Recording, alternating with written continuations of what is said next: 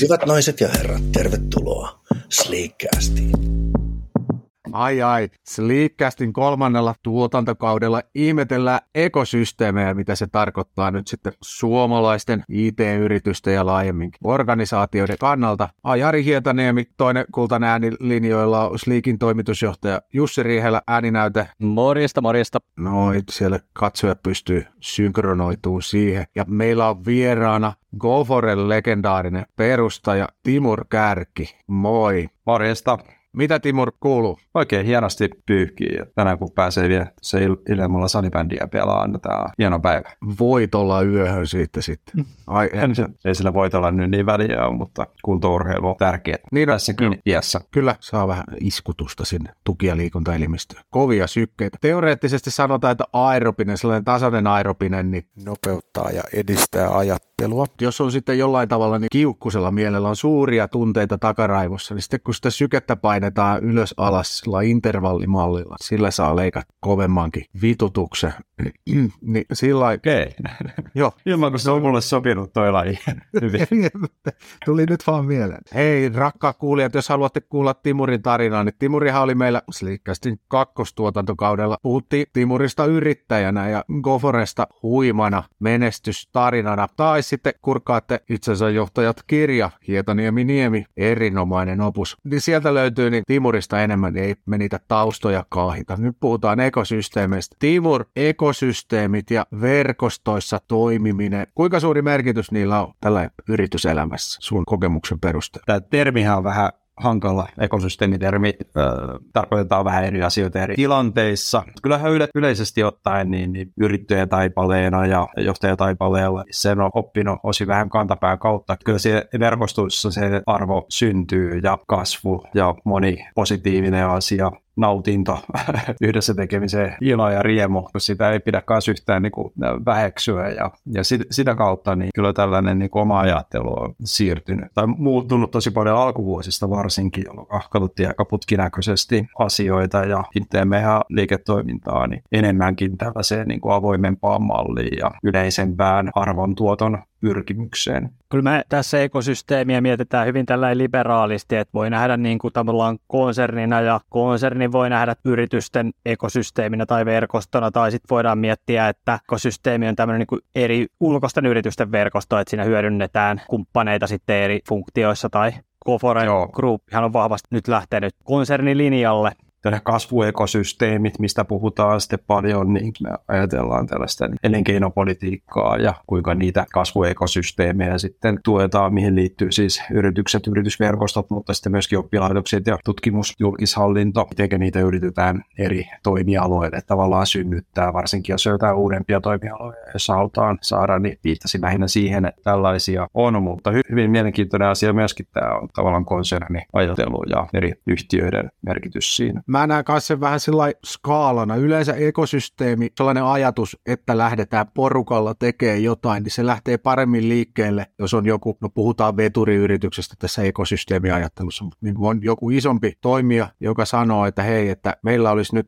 rahaa, resursseja ja kiinnostusta lähteä ratkomaan tätä isompaa haastetta, että tulkaa messiin, niin sinne sitten imeytyy paljon niitä toimijoita. Toinen termi on ollut sitten niin tasa-arvoinen ekosysteemi, missä kaikki pelurit jollain tavalla avoimesti lähtisi ratkoon sitä yhteistä haastetta, vaikka ei ole sitä välitöntä lupausta edes siitä lisäarvon tuotosta. Mikähän olisi hyvä esimerkki nyt yritysmaailmassa? On siellä paljon sellaisia niin kuin yhteistyökuvioita, missä ei välttämättä ole horisontissa näkyvissä, että tästä nyt tulisi niitä miljoonia, mutta silti siellä ollaan. Joko nähdään, että tässä on ehkä potentiaalia jonkun ajan päästä hillota rahaa, tai sitten siellä on vielä joku isompi tavoite. Kyllä Koforen osalta, niin kyllä itseeni harmittaa tavallaan se jonkun verran niin ensimmäiset vuodet, sanotaan nyt ensimmäinen vajaa kymmenen vuotta, ei ehkä ihan niinkään kauan, mutta varsinkin aivan ensimmäiset vuodet, niin putkinäköisesti ja yksin yritettiin tarjota palveluita asiakkaille ja sitten jotenkin jossain kohtaa keksittiin, että hei, että okei, että ollaan niin kovin pieniä ja asiakkaiden tarpeet on isoja, että kumppaneiden kanssa sitä asiaa tehdään. Ja, ja sitten tulikin tosi hyviä onnistumisia niin kuin tarkoin valittujen yksittäisten yhtiöiden kanssa yhdessä tehden, mutta sitten tavallaan sitten kun se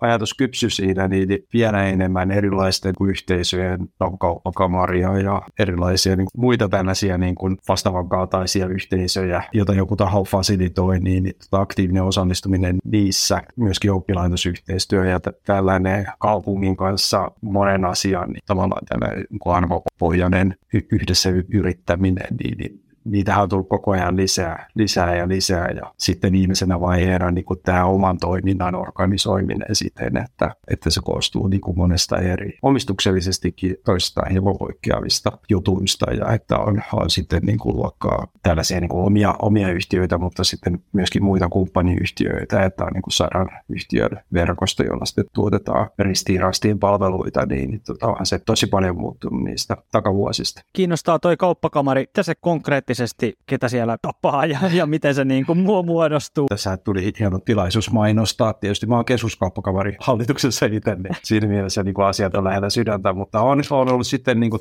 Tampereen kauppakamarin erilaisissa niin kuin työryhmissä, valiokunnissa hyvinkin pitkään ja kauppakamarien alueellinen työ niin kuin on, on tosi paljon niin valiokuntien kautta asioita mietitään, eli siellä on paljon erilaisia valiokuntia, joissa sitten aihe kokonaisuuksittain niin kuin yhtiöt kohtaa toisiaan ja kauppakamari sitten fasilitoi sitä keskustelua ja vaikuttamista ja vaikuttamisen su- suunnittelua ja, ja muuta yhteistyötä, niin kyllähän se on tosi arvokasta ihan pelkästään jo sen törmäämisen kannalta, eli että näkee ja kuulee muita yhtiöitä samalta toimialalta tai muilta toimialoilta. Plus sitten tietysti se vaikuttamisagenda, mikä siellä tietysti on. Mikä oma näkemys on, että tavallaan jos miettii vaikka tätä IT-bisnestä, niin on Suomessa mi- millä tolalla ja mitään sellaisia niin kuin asioita, mitä on yritetty ajaa, että se voisi olla vielä paremmalla? Tämä on tosi laaja asia ja tietysti niin kuin eri ryhmät vastaavalla tavalla niin kuin teknologiateollisuuden ympärillä takaohjelmista, teollisuus ry, näitä on niin kuin useampia eri sitten koodia Suomestakin ja tällaisia, niin varmasti kaikki tekee arvokasta työtä omasta niin kuin näkö- näkökulmastaan. Erilaiset yhdistykset ja niiden ympärillä olevat verkostot. Totta kai niin se vaikuttamisen tavoite on jonkunlainen, mutta sitten taas toinen tavoite on varmasti juuri se kokemusten vaihto ja sitä kautta yhdessä oppiminen ja tällaisten ehkä liiketoiminnallistenkin verkostojen synnyttäminen siinä. Tuossa sellaisia teoreettisia ekosysteemipalikoita jo olikin, että on se yhteinen suunta ja tavoite. Sitten siellä oli se fasilitointi, että joku vie sitä eteenpäin. Yleensä fasilitointia tarvitaan vain, jos ne osapuolet on aidosti aktiivisia. Et sittenhän se vähän niin tussahtaa se verkosto siihen, jos ei osapuolet aktiivisesti aja sitä asiaa, niin siinä ei ole mitään fasilitoitavaa. Mutta sitten kun on hyvin aktiivisia ja vähän ehkä eri kannoilta lähestyviä osapuolia, niin sitten siihen tarvitaan se fasilitaattori. Mutta silloin asioita myös tapahtuu noiden jälkeen tulee sitten yleensä jonkinlaiset yhteiset pelisäännöt. Niin nämä äsken mainitut foorumit, niin, niin nehän ei sinänsä ole ekosysteemejä sinänsä. että sitten taas tällainen niin ekosysteeminen arvontuotto, niin, niin sitten se on vielä vähän niin kuin eri asia erikseen. Niitähänkin tietysti on useammalla eri toimialalla saatu synnyttää. Varmaan yksi aika hyvä muuten esimerkki on, niin sitä varmaan joku on tutkinut tarkemminkin, että mikä on sitä ollut aktiivista yhteiskunnallista vaikuttamista ja tukea, niin kuin on peliala. Eli että mitenkä se on syntynyt, minkä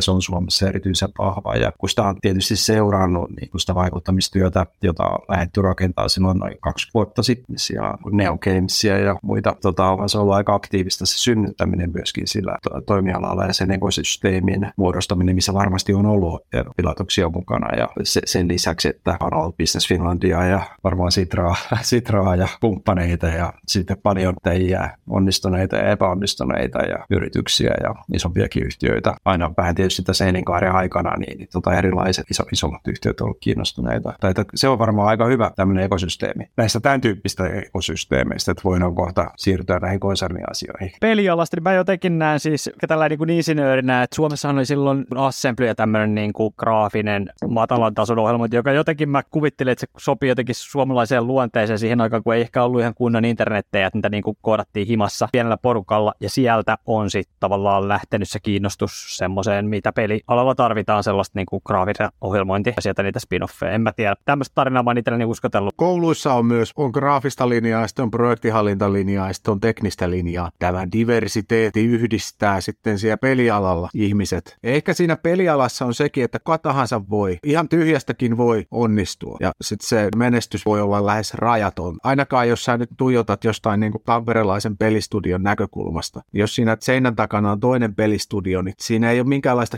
kilpailua. Ideoita on rajattomasti. Kaksi firmaa voi tehdä sen saman ideankin vähän omalla tavallaan peliksi, ja toinen voi menestyä ihan sika hyviä toinen ei. Siellä on vaikea saada sellaista raadollista kilpailua aikaiseksi tällä niin Suomen mittakaavassa. Se mm. ehkä synnyttää myös sitä yhteistyötä, että mitään pelialasta toisaalta tietämät. Hei, tästä semmoinen pieni siirtymä konsulttibisnekseen, että miten tämä Suomessa on keskisuuria konsulttiyrityksiä jonkun verran, että onko niillä tämmöinen jonkinlainen vertaisekosysteemi tai tällainen, että vaihdetaan ajatuksia, vai onko se just mainitsemasi foorumit, missä se tapahtuu? Kyllähän sitä paljon kaikenlaisia foorumeita on, niin ylimmän johdon jonkun verran ja sitten tekemistä lähellä olevia foorumeita, että kyllähän se niin kuin hyvin verkostomaiseksi on muuttunut ja sitä kautta ehkä vähän jopa tällaisen niin kuin perinteisen työnantajamerkityksenkin. Niin, tota, ehkä vähän joku aika sitten niin tuntui vielä enemmän niin hälvenemään sinne, että olisiko silloin nyt, ehkä se ei ole ihan, ihan sillä tapaa jatkunut se kehitys, mutta välillä tuntui siitä, että mikä se rooli sillä työnantajalla sitten loppujen lopuksi onkaan, koska on niin paljon niitä erilaisia muita verkostoja ja tällä asiantuntija saralla sitten kuitenkin monet yritykset niin kuin työskentelee samojen asiakkaiden kanssa ja osin samojen projektien kanssa ja silloin se työnantajan rooli osana sitä kokonaisuutta ja työntekijän näkökulmasta niin vähän rupesi hälvenemään tuossa joskus kymmenen vuotta sitten osin juuri niin kuin näiden moninaisten verkostojen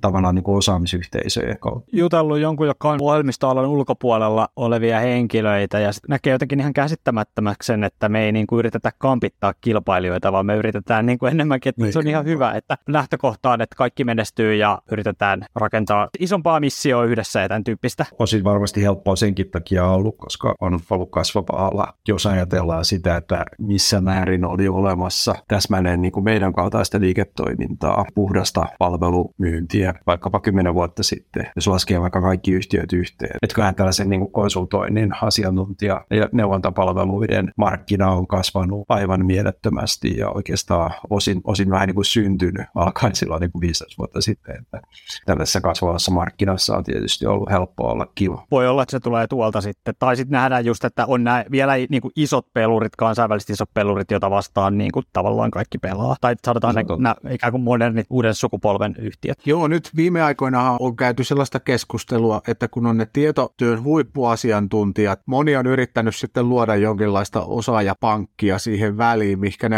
huippuasiantuntijat voi käydä vähän listautumassa ja sieltä sitten asiakas vaan valkkaisi haluamansa. Tai se huippuasiantuntija sinne sitten omaan putiikkiinsa konsultoimaan. Sehän ei ole nyt toiminut, koska asiakkaat ei oikein tiedä, että mitä he haluaisi tehdä. Siellä on aina, ollaan takamatkalla verrattuna näihin Koforen kaltaisiin konsultointitaloihin, jotka tekee sitä koko ajan sadoille asiakkaille isolla volyymilla. Päästään siihen, että se esimerkiksi Kofore siinä, jos sanoo aina välissä, että siellä on se tietotyöntekijä ja on asiakas, niin se tuottaa lisäarvoa. Eli se on mm. itsessään arvokas. Yleensäkin nämä konsultointiyritykset, se ei ole vain konsultti ja asiakas, vaikka sitten se varsinainen työ nyt tapahtuisi mukaan konsultti ja asiakkaan väliin. Yritys itsessään tuottaa sellaista lisäarvoa, jota ilman se ei nyt vaan toimi se, että konsultti ja asiakas kohtaa ja tapahtuu niin. konsultointi. Tässä ehkä päästäänkin siihen osin tuohon ekosysteemipuoleen, että kaikki työnantajathan eivät ole sellaisia arvontuottajia niin kuin joka suuntaan, eikä ole tarkoitus oikeastaan ollakaan. Sillä, että toi on niin kuin muuntautunut kohde tällaista niin kuin verkostomaista arvontuottoa, eli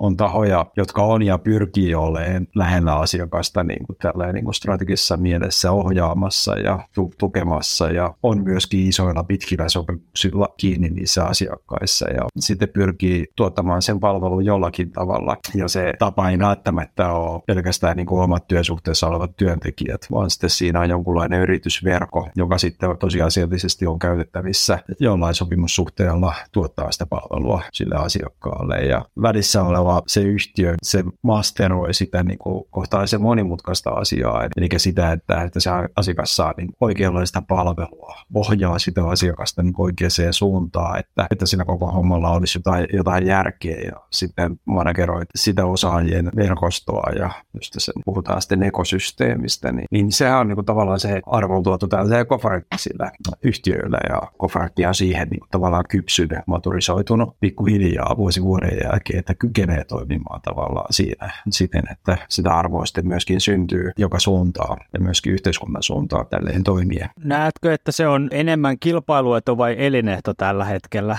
No se siinä mielessä elinehto, että kyllähän sitä voisi Kofarikin positioitua johonkin muuhun kohtaan sitä sitä arvoketjua halutessaan, mutta se on sitten niin kuin erilainen yhtiö ja se tarjoaa sitten myöskin erityyppistä työntekijä- ja asiakaskokemusta. Kyllähän Koforissa on tietoisesti valittu se ja pyritty asemoitumaan tietyllä tavalla siihen. Osin onnistuttu välttämättä niin kuin jokaisessa piirteessä, mitä tähän asemoitumiseen kuuluu, niin ei parhaalla mahdollisella tavalla. Ja kyllä se niin kuin tavallaan on tiedostettua ollut. Sehän ei ole mikään niin oikea vastausta. Kaikkien yhtiöiden pitäisi olla sellaisia missään tapauksessa. Mutta yhtä aikaa se on muuttanut ehkä sen käsityksen siitä, että kun aiemmin ajattelin, että kaikkien pitäisi olla kofarilla töissä ja jos ei ole, niin niitä me ollaan mokattu jotakin, kun ne ei tule meille töihin tai lähtee meiltä niin kuin töistä niin kuin tästä yhtiöstä, mutta ei se tietenkään niin ole. Se on yksi olotteista ajattelua. Jos katsoo numeroiden valossa sitä hommaa, niin se valittu strategia ei ole ollut hirveän huono. Äkkiä voisi kuvitella, että tuollaisesta lähtee hyödyntämään kumppaneita ja verkostoja, että siinä joutuisi luopua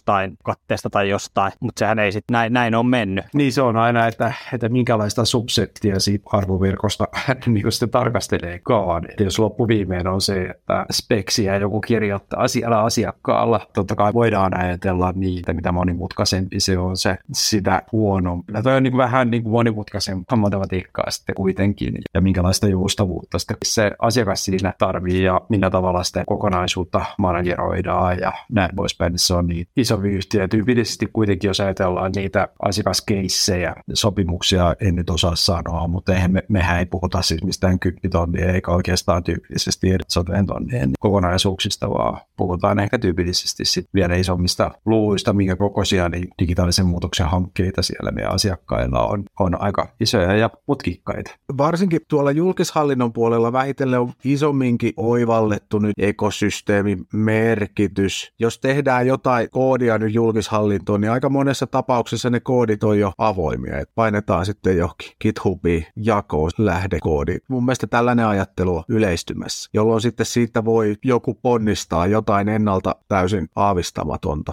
että annetaan ainakin se mahdollisuus. Joo, näinhän se teoria menee ja se on tosi hyvä. Toihan on vähän sellainen, että keskustelua tällä hetkellä käydään aika paljon, että onko tämä se oikea vai sitten, että jotkut ajattelee niinkin, että näistä pitäisi kehkeytyä niin kuin ohjelmistotuotteita sitten osin, joilla sitten olisi vaikka kansainvälistymisen mahdollisuuksia sillä lailla. Mutta kaikissa on niin kuin omat hyvät puolet ja nä- näkökulmat, mutta että isossa kuvassa näin sanoisin, että työn kannatettava asia, että koodit on julkisia, mutta se ei ihan riitä vielä. Tyypillistä on, että se koodi koodi on, on julkista joo, mutta se on, käytännössä niitä ei, ei sitä hyödynnetä. Ne on julkisena ja ne on avoimia ja si, siitä on paljon hyviä puolia, mutta ei se, että niitä oikeasti uusia käytettäisiin, pystyttäisiin hyödyntämään ja, ja viemään, niin se vaatii sitä kuitenkin vielä rakenteita ja työtä ja organisoitumista ja hallintaa, mutta kyllä mä uskon, että siinäkin niin kuin parempaa suuntaan ollaan menossa. En tiedä asiasta juuri mitään, mutta kommentoin silti, että olisikohan siinä ollut taustalla siis tämmöistä Linux-maista juttua, että tästä tehdään open source, niin sitten joku voi innokas kaveri katsoa sitä ja tekee pull request, että haluaisin, että tässä e-vakassa olisi nämä napit näin päin. En tiedä. Kyllähän siinä varmaan niin kuin se, sen tyyppistä ajattelua on, ja se tämän kaltaisten hankkeiden osalta, niin se on, joka tapauksessa on läpinäkyvyyttä ja avoimuutta, ja poistaa sen mahdollisuuden, että täsmälleen siitä samasta koodista voitaisiin niin kuin toiselta julkishallinnon toimijalta sitten hintaa ottaa. Kyllä sen täytyy olla sitten, että, että palvelua tuotetaan, niin palvelusta maksetaan, eikä niin kuin edellisestä palvelusta, ja ajatteluketju on tuossa tosi selkeä. Toi on tosiaan niin kuin semmoinen, mistä paljon toimialalla käydään keskustelua ja että mikä olisi se oikea tapa niin kuin yhteiskunnan kokonaishyödyn kannalta, mutta ei nyt mennä ehkä siihen teollisuuspolitiikkaan tässä. Toinen näkökulma ekosysteemiin on sitten data-ekosysteemi. Eli vaikka Tampereen kaupunki nyt ei jotenkin digitalisoisi vaikka karttamateriaalinsa, että koordinaatit kaikille tonteille ja rakennuksille ja teille, niin sitä ei nyt mikään estä sitten puskemasta sitä dataa avoimesti saataville, esimerkiksi data.tampere.fi ja sitten päästäänkin sitten avoindata.fiihin, missä datamateriaalia, tietomateriaalia on nyt sitten koko Suomen mittakaavassa saatavilla. Toi on myös toinen sellainen ajatus, että nyt on vähitellen alettu oivaltaa, että kun sitä dataa vähitellen on se tietokanta pullollaan, niin pistetään se jollain tavalla rakenteisesti jakoon ja joku voi siitä sitten jotain hyödyllistä saada aikaiseksi. Noissahan on se, että kun niistä ei ikinä tiedä, että mitä syntyy ja sitten kun se joku tosi hieno juttu syntyy jossain, niin luultavasti ei ole niin etukäteen pystytty näkemään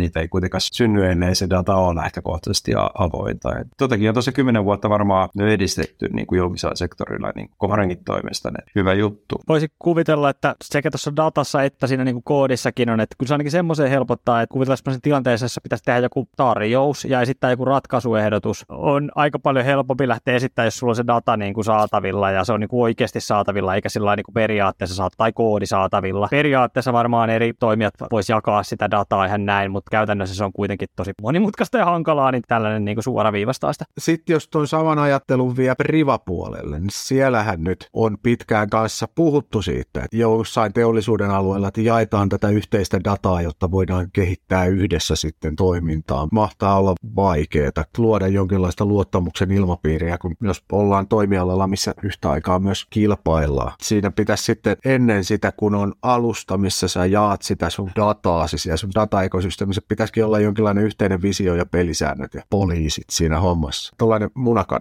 Varmasti ajattelut on ympärillä niin kuin kehittyy koko ajan, että löydetään niitä tapoja jakaa niin kuin relevanttia dataa. Ja... ja kaikenlaiset standardisydemit varmaan sitä kanssa vie, jos halutaan, että auto rakennetaan eettisestä raudasta tai en mä tiedä, niin sitten pitäisi olla jonkinlainen tapa sitten päättää, että no mistä se rauta on tullut ja mistä se raaka-aineet on tullut, jolloin sitten tarvitaan sitä dataa ja sitten saadaankin sitten aikaiseksi jonkinlainen ekosysteemi, joka kerää ja tarjoaa sitä dataa ja ehkä jopa rahaa vasta saa käyttää, jos ei tuollaista vielä toteutettu.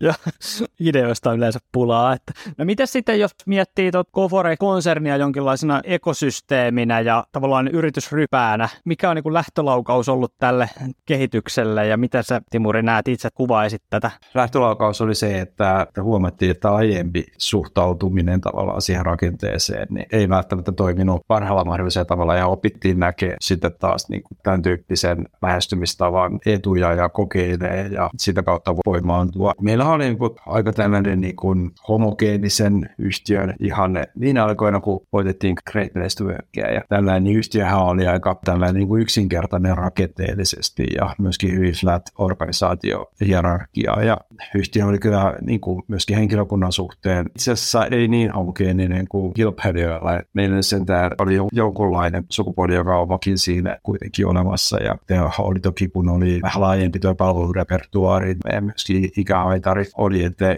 en, sano, että nyt sillä tapaa tasoitu homogeeninen yhtiö vielä silloin niin kuin 5-6 vuotta sitten, 2016-2017. On jo aikaa. Kyllähän se lähti siitä niin kuin muuttumaan niin kuin yritysostojen myötä, että rupesi tulemaan niin kuin erilaisia kolkkia yhtiössä ja e, myöskin sitten koko ajan laajentunut se palvelurepertuaari, tullut lisää kaupunkeja, niin on tullut tällaisia niin kuin luontaisia tapoja tavallaan pilkkoa yhtiöön. Ja sitten on huomattu se, että kuinka sellainen paikalliset, niin kuin joko alueellisesti tai sitten niin kuin liiketoiminnallisesti paikalliset ihmiset innostuksen kautta lähti vähän niin kuin rakentaa oman, oman näköistä ja oman tyyppistä juttua, niin ymmärrettiinkin, että tavallaan että ei sen yhtiö tarvitse olla sellainen homogeeninen ja yksi iso, iso massa, jota yritetään niin kuin flatisti johtaa itse, ja kaikki, joka on itseohjautuvia ja tällaista niin kuin uljasta uutta yhtiövallia niin kuin rakentaa niin kuin ihanteiden varaan, vaan että se voi olla niin omalla tavallaan vähän perinteisempikin ja hajanaisempi, joka sitten jakaa niin kuin yhteisiä juttuja. Ja siitä sitten niin kuin tavallaan kokeilun kautta ja onnistumisten kautta niin, niin muotoutunut ehkä tämä nykyinen ajatus, jossa sitten niin kuin tällaista niin kuin sekä alueellista että toiminnallista itsemäärääminen on ehkä vähän huono sana, mitä se nyt sitten olisi. Jossa sitten niin yhtenä erityispiirteinä on tietysti konserniyhtiöt, joita on myöskin perustettu ja jossa on sitten niin kuin osin myöskin erilainen omistuspohja, mutta jotka kuitenkin toimii osana konsernia. Tämä on ollut kyllä meillä, meillä sellainen oppimisprosessi ja niin on kyllä tosi tyytyväinen, että lähdettiin sille tielle eikä yritetty väkisin painaa, vaan sillä yhden työntekijäkokemuksen, yhden asiakaskokemuksen, yhden kulttuurin, yhtenäiskulttuurin tiellä, jolla me niin kuin aika vahvasti oltiin aika pitkään ja hyvinkin menestsekkäästi itse asiassa. Ja lähdettiin sitä tavallaan rikkomaan silloin, kun oltiin sillä mallilla taloudellisesti ja kulttuurillisesti huipulla, niin lähdettiin kuitenkin muuttaa sitä aika voimakkaasti. Oliko tota, silloin kun sitä muutosta lähdettiin tekemään, niin verrokkeja tai katsottiinko kilpailukenttää, miltä se kilpailukenttä näy, näytti sillä hetkellä? Eikö tässä vähän niin kuin avaamassa latuja vai katsottiinko siinä vaan vahvasti sitä ikään kuin omaa peliä, että olisi meille nyt ehkä järkevin ratkaisu? Tuossa oli siis monta eri tapaa pilkkoa sitä ja tuo alueellinen juttu ja sillä meillä, meillä on ollut niin kuin, enemmän kuin kilpailijoilla on luultavasti niin kuin koko ajan noita niin kuin toimistoja, että, että ollaan oltu vannattu niin kuin pääkaupunkiseudun lisäksi tähän maakuntajoukkoihin pitkän aikaa ja tota, ymmärretty se kyky, osaamispotentiaali. Että ei me sitä niin kuin mistään olla kyllä opittu. Sitten taas toi niin kuin myöhemmän vaiheen yhtiöihin pilkkominen, ja to, toki sitä oli tehnyt meidän kilpailijat jo ennen meitä niin kuin menestyksekkäästi, ja varmaan siihen sitten rohkaisevia esimerkkejä oli muiltakin. Siellä to, toki huonoakin esimerkkejä, mutta että jos meillä on joku jotain asiaa tekemässä yhtiö, jolla on jonkun verran poikkeava valmistuspohja esimerkiksi, niin näitähän toki oli muitakin. Miten näet, jos miettii Kofore konsernina, niin mitkä ne on ne keskeiset edut, että toimitaan tällaisena konsernina? En mä sano, että, että se välttämättä, olisiko se kuitenkaan loppujen lopuksi rakenteista kiinni, tai ainakaan niin kuin tällaisilla niin kuin virallisista bisnesentiteeteistä, niin, niin tota, olisiko, olisiko se sitten kuitenkaan loppujen lopuksi sitä kiinni, kyllä ne on varmaan niin kuin rakennettavissa niin kuin juridisessa mielessä niin kuin monella eri tavalla ja päästään samoihin. Että tämä oli meidän valinta tehdä näin, että meillähän on vähän niin kuin sekä että monenlaista meillä konsernissa. Ja totta kai se, että, että jos me ajatellaan vaikkapa nyt Sleekia tai Rebasea ja tämän kaltaisia yhtiöitä, niin tota, kyllähän me ollaan haettu sinne niin kuin selkeästi näkyvästi poikkeavaa toimintaa. Ja ehkä se niin kuin alleviivaa se, että ne on niin kuin omia yhtiöitä ja että siellä on oma omistuspohja myöskin, jossa on niin kuin paljon muita osakkaita ja on niin kuin tavallaan he niin kuin omistuksen kautta sidottu tai pyritty tekemään semmoinen niin kuin yrittäjämäinen fiilis sinne, niin kyllä se varmaan on tosi tärkeä homma. Ja myöskin siis se, että, että ei ole millään tavalla yritetty ohjata sitä, sitä niin kuin kulttuurillisesti. Toki siellä on, on, on tiettyjä elementtejä, että varmasti niin kuin voidaan ajatella niitä toimitaan niin kuin meidän niin kuin arvopohjaa vasten konsernissa niin kuin missään kohtaa jonkunlainen code of conduct, niin kuin sitä, on, sitä on varmasti, mutta sitten taas toisaalta niin vapausasteita on niin pääosin, jos ajatellaan tällaista niin yrityskulttuuria, niin ei siellä, siellä varmaan 10 prosenttia yhteistä ja sitten loppu on sitä, mitä tänäisissä yhtiöissä niin kuin yhdessä miettien varmasti niin kuin päätetään sitten, että henkilökunnan kanssa, että kuinka halutaan toimia ja tehdä ja mennä. Yksi sellainen asia, minkä mä itse niin kuin Sleekin vinkkelistä niin kuin toimintana osana, osana tätä Kofore-konsernia on yhteinen työkalu ja meidän näkökulmasta just Kofore Hohto-työkalu, jossa hoidetaan niin kuin projektien no, staffaus.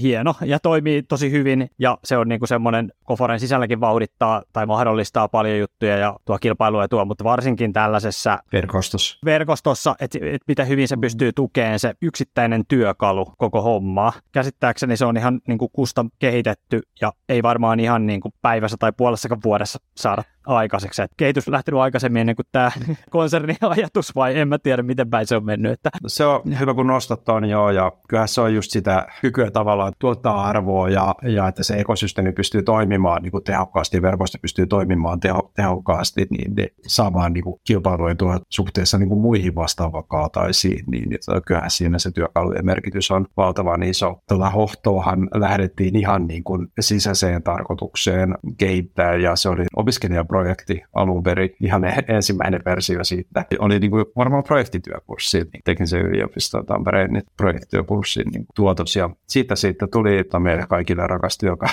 työkalu sitten vuosien varrella. Mutta ratkaiseva oli ehkä, sanoisin taas siellä jossain 2000 2018 tai lanseerasin ensimmäisen digitaalinen Kofore-projektin, jossa niin, niin ajatus oli nimenomaan tuottaa tämä kilpailujen tuo, tuottava niin kuin digitaalinen ympäristö, jossa, joka sitten olisi avoin myöskin niin kuin muille sidosryhmille mukaan luettuna. Esimerkiksi alihankkijat ja näin poispäin. Mä en tiedä, että missä määrin me ollaan nykyäänkään vielä ihan siellä, mutta tota, kyllähän se kohtalaisen hyvin tässä ehkä viiden vuoden aikana visioina ollaan, ollaan kuitenkin päästy. Ja siis sehän on oikeasti state of the art työkalu siihen tarkoitukseen, missä sitä käytetään. Mä oon nyt sitä ollut käyttämässä Koforella sisäisesti ja siinä alihankia rajapinnassakin. Toi on mun mielestä nyt sitä alusta-ekosysteemiä parhaimmillaan, koska se työkalu korjaa sen suurimman haasteen, eli tiedon saatavuus, että vasen käsi ei tiedä, mitä oikeassa kädessä tapahtuu. Resurssointi ei tiedä, että mitä myynti on myynyt. Nykyään se on kaikilla ihan takaraivossa. Totta kai tieto on siellä järjestelmissä. Siinä tapahtui sellainen jonkinlainen skaalauksen saranakohta.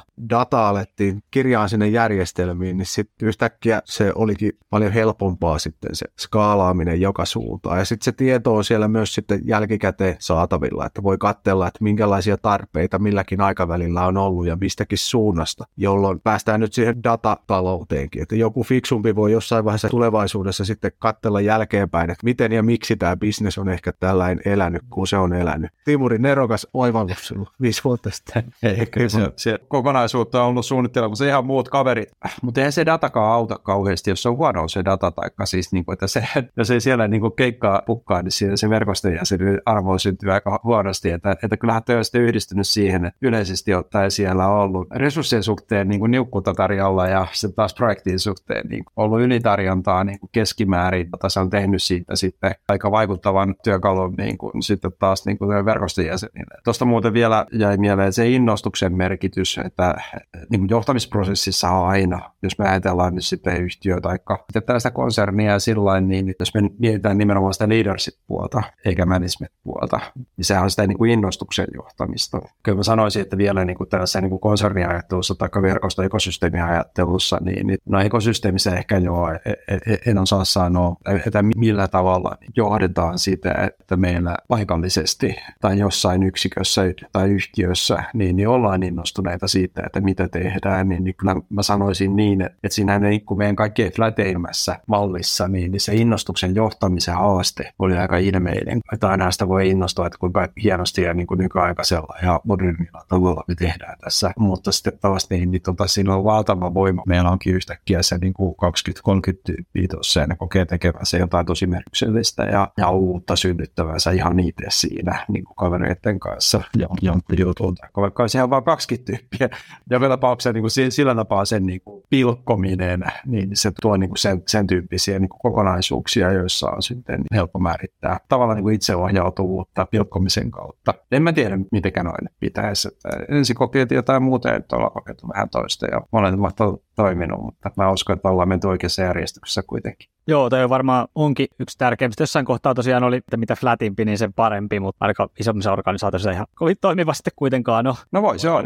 Mehän ollaan kokeiltu tätä vaan niin kuin kertaalleen ja yhdellä tavalla ja sitten kaikkea tehdään aina parhaalla mahdollisella tavalla. Kyllä joku saattaa sellaisen pystyä tekemään, missä kuitenkin kaikki on ihan sairaan innostuneita koko ajan yhdessä erikseen. Beats me, en tiedä. Suomalaisilla mielenlaadulla on ihan mahdoton uskoa niin Mites tota sitten, jos miettii ekosysteemi tai konsernia ja sen konsernin niin kuin menestymistä versus sitten niiden yksittäisten osasten menestymistä, tai onko se niin, että, että ikään kuin se menestyvä konserni koostuu menestyvistä osista?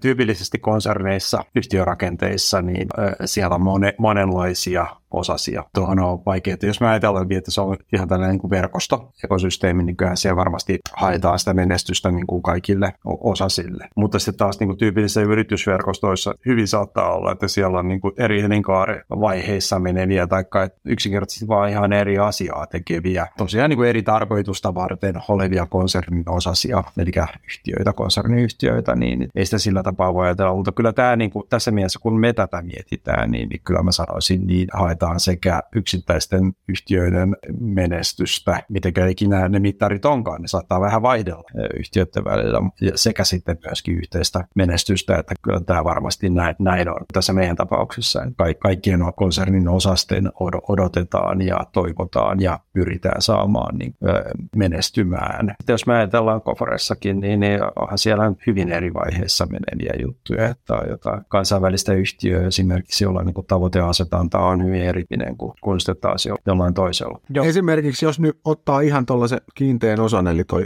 äsken mainittu hohtojärjestelmä, se resurssoinnin hallinnan järjestelmä, niin sehän on nyt kiinteä osa Koforeen, mutta se voisi myös ajatella, että sen yhtiöittäisi, että sitten tulisi tuote, ja siinä vaiheessa sitten miettisi, että no myykö tämä tuote itseään pelkästään Koforelle vai myös ulkoisesti pyrkisi hankkimaan ulkoisia asiakkaita asiakkaita. Tavallaan mun mielestä aika no-braineri, että totta kai jos tuotteistetaan, niin sitä palvelua tarjotaan kaikille, ketkä sitten on valmiita maksaa verrattuna, että se myisi itseään vaan Goforelle. Eikö tämä nyt vastaa vähän siihen, että jos on joku konserniyritys, voisiko se vaan sellainen NS-tappiota tuottava yksikkö, joka tekee kauppaa vaan sen omistajansa kanssa? Niin vaikea kuvitella, että miksi niin, niin tehtäisiin. Että, että, että joo, siis kyllä, kyllä ilman muuta, mutta tota, mehän ei ole tollaisia oikein tehty eikä ole osattu noihin tarttua myöskään. Et varmasti näin, että jos, jos sellaiseen lähdettäisiin, niin kyllähän sitten niin kuin iso juttu haluttaisiin tehdä. Mä en tiedä, mikä se motiivi olisi sellaista rakennetta siihen tehdä ja jatkaa kuten ennenkin. Ja samahan se on noiden paikkakuntien kanssa. Usein se paikkakunta ensin se tarvii vähän sinne lisähappea, että siellä on nyt sitten koodari ja jonkinlainen saittimanageri ja sitten siellä vähitellen enemmän koodareita. Jossain vaiheessa niillä on sitten omia asiakkaita, paikallisia asiakkaita ja sitten se taas lähtee se verkostomainen bisnes kukoistaa, kun vaan pitää sen innostuksen kipinän korkean. Mm. Vastakohtaisesti olisi sellainen, niin kuin, jos tota kutsuisi jonkinlaiseksi itseohjautuvuudeksi, että ruokitaan innostusta ja annetaan vapaus yrittää niin sitten siellä toisessa päässä olisi sellainen, että, että ette mitään ilman Timur Sedän leimasinta, niin ei, ei siellä sitten mitään tehtäisikään. Ennen varmaan joka yritys oli varmaan semmoinen. Onneksi ei tuolla, kun on leimasimet hukassa ollut pitkä aikaa. Niin Joskus semmoinen oli mun totta. Siis miettii, että, että vaikka sanotaan, että haluaisi laajentua Saksassa voimakkaasti, tai vaikka Sveitsiin perustettaisiin nyt sitten joku oma yhtiö, niin sinne Zyrihiin rakentaa bisnestä. Että varmaan sitä tarvii tukea alkuun aika voimakkaasti, ja sitten jossain kohtaa niin ruvetaan miettimään, että okei, meidän strategia on olla täällä, ja sitten, mutta ei tämä kovin kannattavaa, että mitä nyt tehdään. Tosiaan, eihän se pelkkä innostus riitä oikeastaan missään. Taka tavallaan riittää, että kyllähän firmoja aina niin kuin voi syntyä, niin, niin tota, jotka sitten menestyy, mutta se otsit on aika huono, jos lähtee niin kuin ihan vaan scratchista liikkeelle, että kyllähän tämän niin kuin verkoston ja sen konsernin ja niin kuin olemassa olevan kaiken, niin, niin tarkoitus on siinä se, että varmistetaan sen yhtiön liikkeelle lähtö ja fasilitoidaan sitä sillä tapaa, että sen on hyvä olla ja monessa tapauksessa tuotetaan niin kuin sekä asiakkaita että vähän työvoimaa ja katsotaan, että kuinka se siitä sitten niin kuin pikkusen sellaista tönäävällä niin kuin lähtee. Innostuskin kukoistaa ja osaamista kierrätyy niin paikallisesti, että sehän siinä varmasti se niin kuin ajatus meillä monesti on. No mitä sitten, jos katsoo eteenpäin, tai on, onko tässä jonkinlaista niin kuin visioa tai, tai ministrategiaa tämän suhteen, että nähdäänkö johonkin suuntaan olevaa kehitystä, mikä ollaan menossa, mitä on tulossa jatkossa, onko jotain olemassa jotain pelureita jollain muulla toimialalla tai samalla, joka on, joka on tehnyt jotain niin kuin eri lailla, voisi, että kannattaa siitäkin kokeilla. Kaikenlaista aina mietitään ja ei sitä niin kuin kauheasti hosoakaan tarvitsisi, eikä tässä kiire ole sillä tapaa, ja, et, mutta opitaan koko ajan ja tehdään paremmin ja hiljalleen oma M&A prosessi tuottaa jotain tulosta ja sitten mahdollisesti tällainen niin kuin uusien lähtöjen katalysointi saattaa tuottaa myös jotain tulosta ja katsotaan mitä keksitään. Orgaaninen kasvu tuottaa tällä hetkellä ihan kohtalaisia tuloksia. Että, tota, kuitenkin ehkä, ehkä se kaikkein tärkein niin ka- kaikilla tapaa se, että kasvetaan sen varaan, mitä aiemmin on kasvatettu ja, ja sitä kautta voimistutua, tuotetaan enemmän arvoa asiakkaille ja työntekijöille. Joo, tuossa onkin jo aika, aika paljon näitä valtteja tai työkaluja. Että... Mutta hei, tuossa oli hyvä teaseri. Koforeltahan tuli uutta strategiaa tuossa vuodenvaihteessa. Käykää ihmettelemässä, että mihin Kofori-konserni painaa nyt lähivuosina. Se on nyt sinne kirjattu. Rima on asetettu. No niin, Tässähän tuli ratkaistua kaikki ekosysteemien, alustatalouden ja data-alustojen haasteet. Aika laaja juttu. Joo, kyllä. Tästä saa väikkäreitä kirjoittaa kyllä, jos haluaa, ihan vapaasti käytettävissä. Ja kaikki muukin bisnesideat. Toi, mitä ei aikaisemmin tullut, ollenkaan mietitty, oli tämä miettiä tietyn alan yhtiöitä omana ekosysteemin tai tämmöisenä niin kuin ryppäänään ja niiden välinen yhteistyö ja kommunikointi ja sparraus ja mitä näiden eri kanavien ja, ja niin kuin koulu ja kaupunki ja koulutuksen ja näiden, niin se oli ihan semmoista täysin uutta kulmaa, josta olisi varmaan paljonkin voinut keskustella lisää. Uutta jaksoa sitten taas vetää tulevaisuudessa, kyllä. Timur, kiitos. Kiitos teille.